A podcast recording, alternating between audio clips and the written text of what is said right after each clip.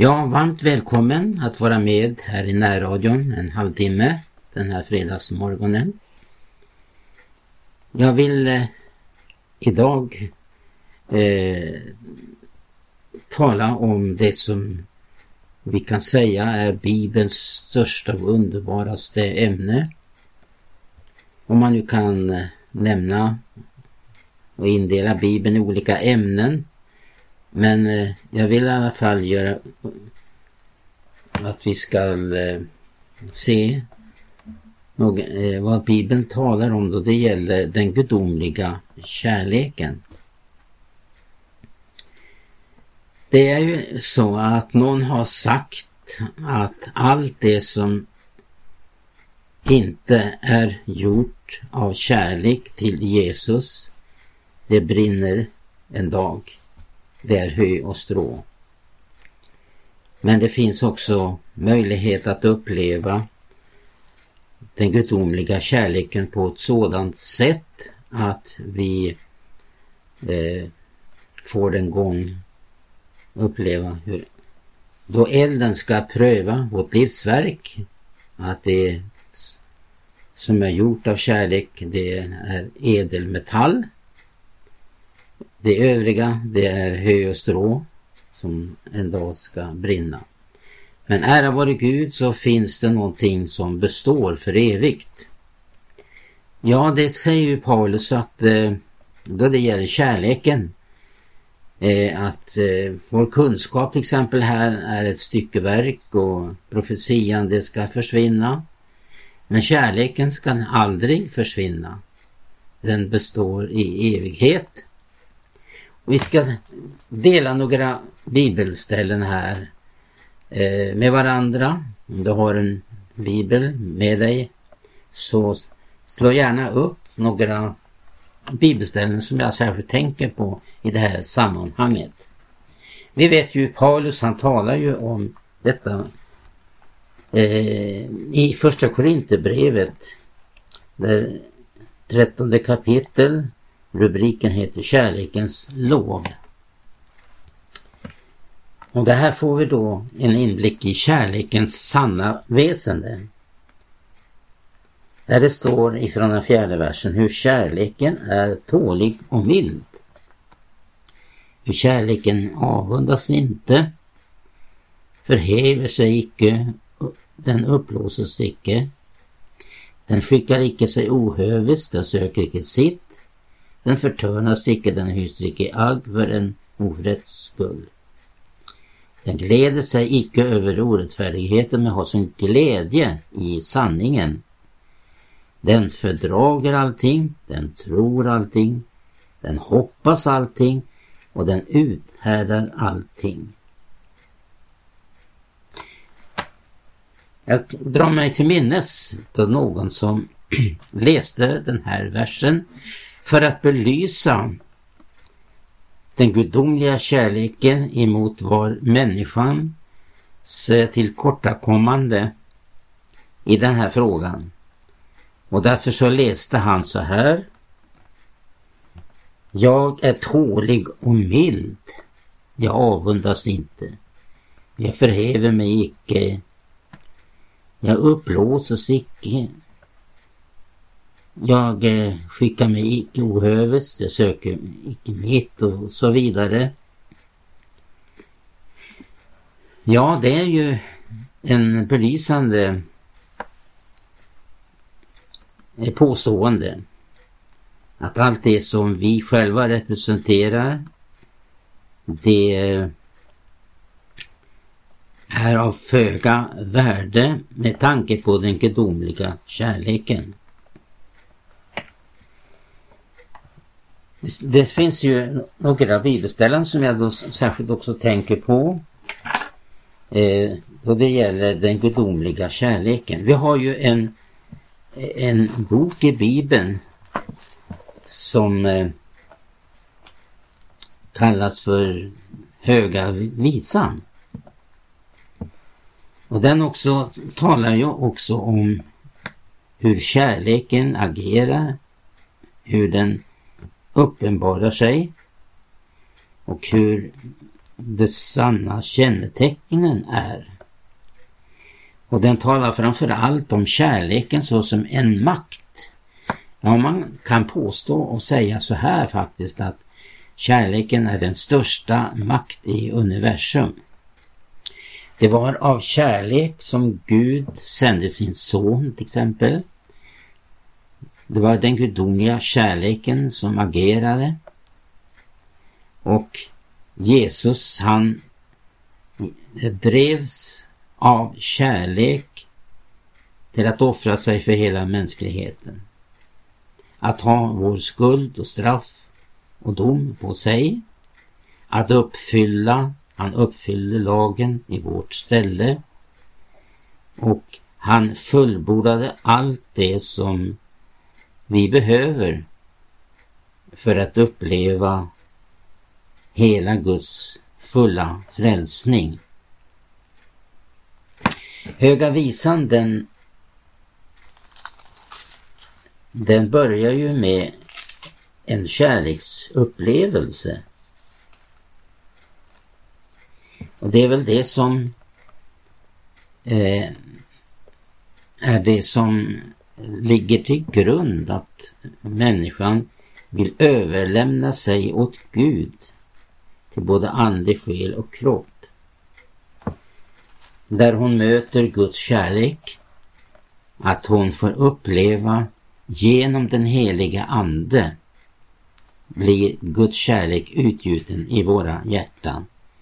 Ja, jag tänker på det här ordet i Romarbrevet 5 och 5 att, att Guds kärlek är utgjuten i våra hjärtan genom den helige Ande.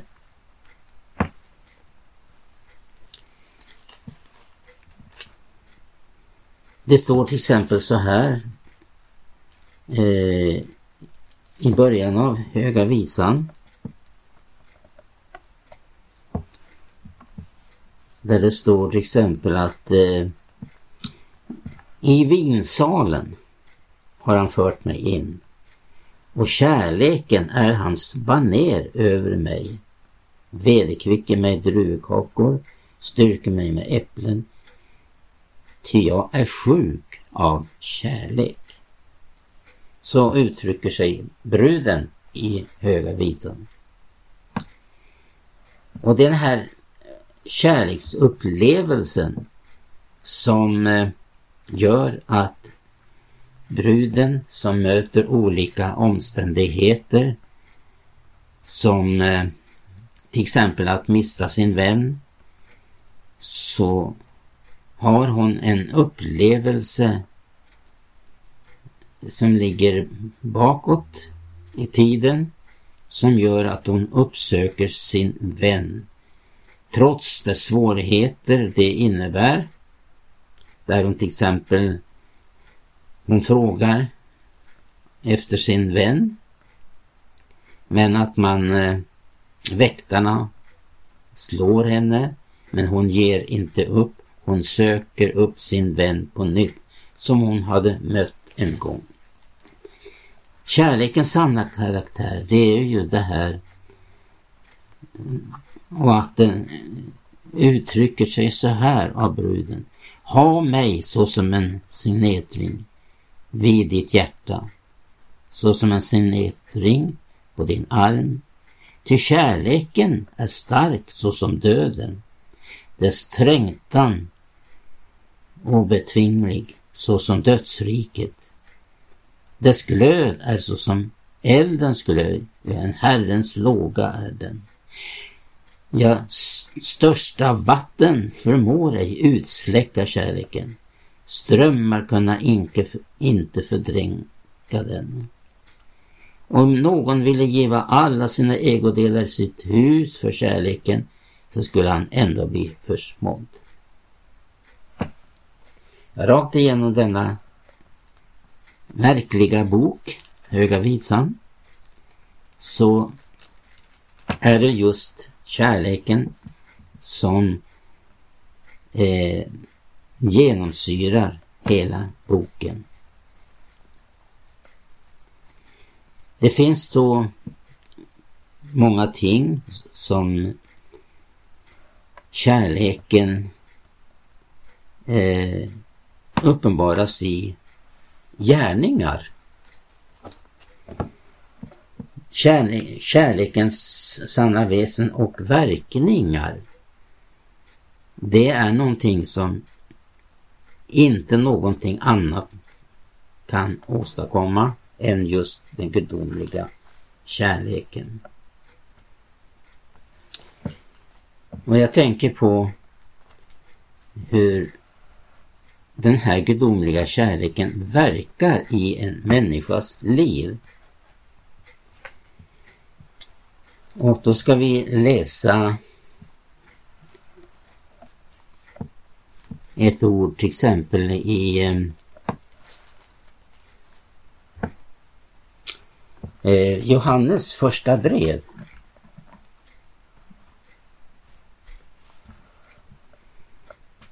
För det första då så står det i femte kapitlet eh, vad kärleken består i. Där står det då i tredje versen, till däri består kärleken till Gud att vi håller hans bud och hans bud är icke tunga.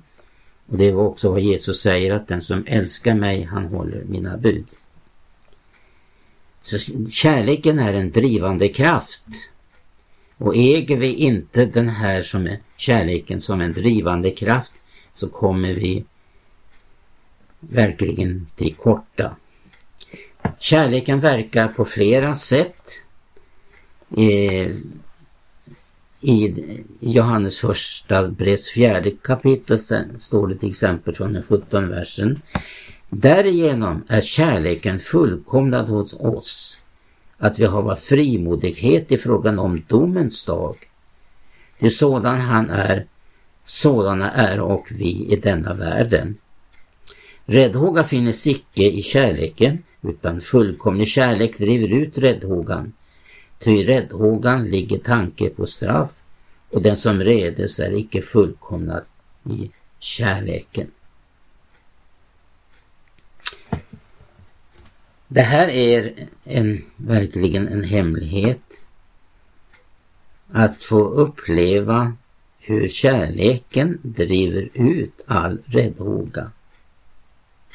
Vi lever i en svår tid och människor fruktar för det som man upplever eh, nalkas den här tidens avslutning. Den här tidsåldern går mot sitt slut. Och Jesus säger ju också att kärleken hos de flesta ska kallna. Och det gäller naturligtvis inte bara att det är någonting som kännetecknar världens människor utan också Guds folk. Kärleken hos de flesta ska kallna. Ett oerhört, en oerhört sanning för denna tid. Därför är det så viktigt att eh, man får uppleva en kontinuerlig förnyelse i kärleken. Då kärleken är utgjuten i våra hjärtan genom den heliga Ande behöver vi uppleva en andlig förnyelse, i den, en förnyelse i den heliga Ande för att kärleken ska hållas vid liv och eh, verkligen någonting som inte eh, förminskas hos oss utan istället förökas. Då har vi ett exempel på en församling som eh, eh Johannes får skriva till, det vi finner i Uppenbarelseboken. En församling som hade väldigt mycket. Den hade också varit väldigt stark redan från början. Framför allt i den gudomliga kärleken och dess verkningar. Men någonting hände i den församlingen. Den församlingen som för övrigt hade så många underbara ting. En församling som hade mycket arbete, ståndaktighet. De hade gått igenom prövningar och de hade prövat den som sa sig vara apostlar men inte var det. Hade lidit mycket för Jesu namns skull. Men någonting hade skett. Och där har vi också en väckelse eh, eh, ett väckelsebudskap till oss. Att vi inte begår det fruktansvärda misstag som denna för, strålande församling från början i alla fall ägde. Då Jesus talar om att de hade den första kärleken. Och i det här hälsningen till, som Jesus då sänder till Efeserförsamlingen så får vi ju bekräftat här vad kärlekens sanna väsen förmår och eh, vad den kan uträtta. Det är så att eh, Jesus säger till församlingen att gör åter sådana gärningar som du gjorde under din första tid. Han påminner om att det var ett annorlunda förhållande i församlingen tidigare. Nu hade man avfallit. Man hade eh, fallit ifrån den här innerliga eh, gemenskapen med Herren Jesus. Och man gjorde inte de gärningar som man gjorde eh, eh under den första tiden. Det är ju endast den första kärleken som kan åstadkomma dessa gärningar som Jesus saknade hos Efeserförsamlingen. Tänk vad Guds kärlek förmår att förändra en, i en människas situation. När Jesus hade utvalt sina apostlar, sina redskap, så var det ju någonting som de saknade före pingsten. Och just detta här att eh, vårt förhållande gäller den heliga Ande är så viktig. Dessa som Jesus hade utvalt, de behövde uppleva någonting som skulle göra det möjligt att Jesu uppdrag skulle fullföljas till fullo. Att hela världen skulle få höra evangelium. Så var det detta som de behövde uppleva och det var dopet i den helige ande som man kan säga är ett dop i Guds kärlek. De blev döpta i Guds kärlek som blev deras drivkraft som gjorde att ingenting kunde stoppa dem. De kunde gå med glädje in i döden och de flesta vet vi, apostlarna, ja alla utom Johannes fick lida martyrdöden. Men de var trogen ända in till döden.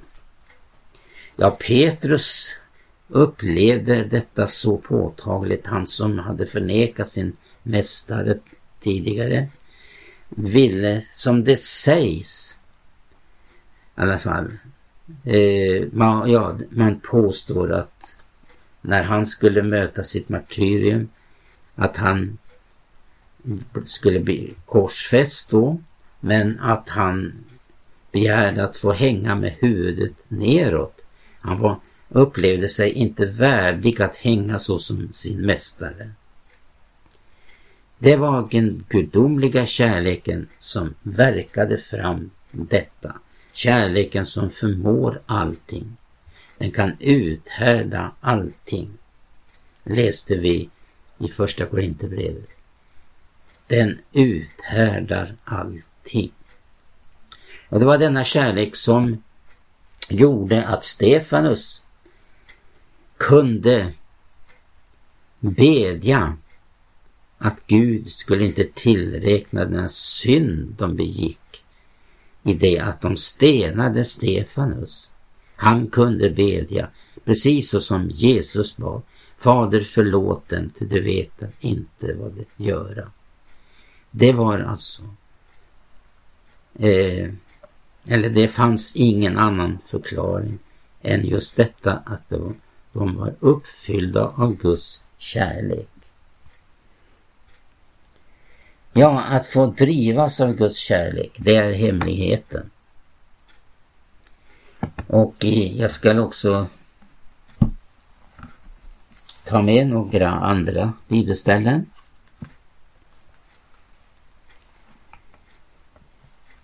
Vi ska titta på det här som Paulus skriver i Romarbrevet 8. Som bekräftar hur stark kärleken är. Romarbrevet 8.35. Vem skulle kunna skilja oss från Kristi kärlek? Ja, månne bedrövelse eller ångest eller förföljelse eller hunger eller nakenhet eller fara eller svärd. Så är ju skriver jag för din skull har vi dödade hela dagen. Vi har blivit aktade såsom slaktfår. Nej, i allt detta vinner vi en härlig seger genom honom som har älskat oss. Ty jag är viss om att varken död eller liv, varken änglar eller andefurstar, varken något som nu är eller något som ska komma, varken någon makt i höjden eller någon makt i djupet, ej heller något annat skapat, ska kunna skilja oss från Guds kärlek i Kristus Jesus, vår Herre. Ja, det är verkligen så. Saknas denna kärlek, då handlar det om eh, klingande ljud som är kall och som inte har något liv i sig. Paulus talar ju det hur man kan vara en klingande symbol. Det är kallt, det är dött och därför så får vi verkligen uppleva det här hur vi förnyas genom den heliga Ande. Att genom Anden är Guds kärlek utgjuten i våra hjärtan. Jag kommer att tänka på en sång som talar om kärlekens verkningar. En gammal känd sång som lyder så här. Guds kärleksflod, så full av frid, den väller fram. Som havets ström, så djup, så vid, den väller fram. Dess vågor bringa hopp att jag som fordon var i striden svag. Ej mer ska lida nederlag, Guds kärleksfloden väller fram. Kärlekens verkningar, ja. Allan Törnberg skrev ju en sång och jag har också en bok framför mig som heter Pingsten är svaret. Pingstens eld, ära vare Gud, är kärlekens eld. Och Allan Törnberg skrev en sång där han ställer frågan, är det pingst i ditt hjärta idag? Och hur den här kärleken verkar. Då man var villig att eh, allt försaka att bedja, vänta och vaka. Och så kommer frågan igen i kören. Är det pingst i ditt hjärta idag? Vi får ställa oss den frågan. Lever vi i Andens förnyelse så denna första kärlek får bo i våra hjärtan? Ja, vi får avsluta där. Och det är helt uppenbart att vi behöver bedja. Så förnya mig idag. Förnya igen och Jesus den, i, den, i den första kärleken. Gud välsigna dig som har lyssnat.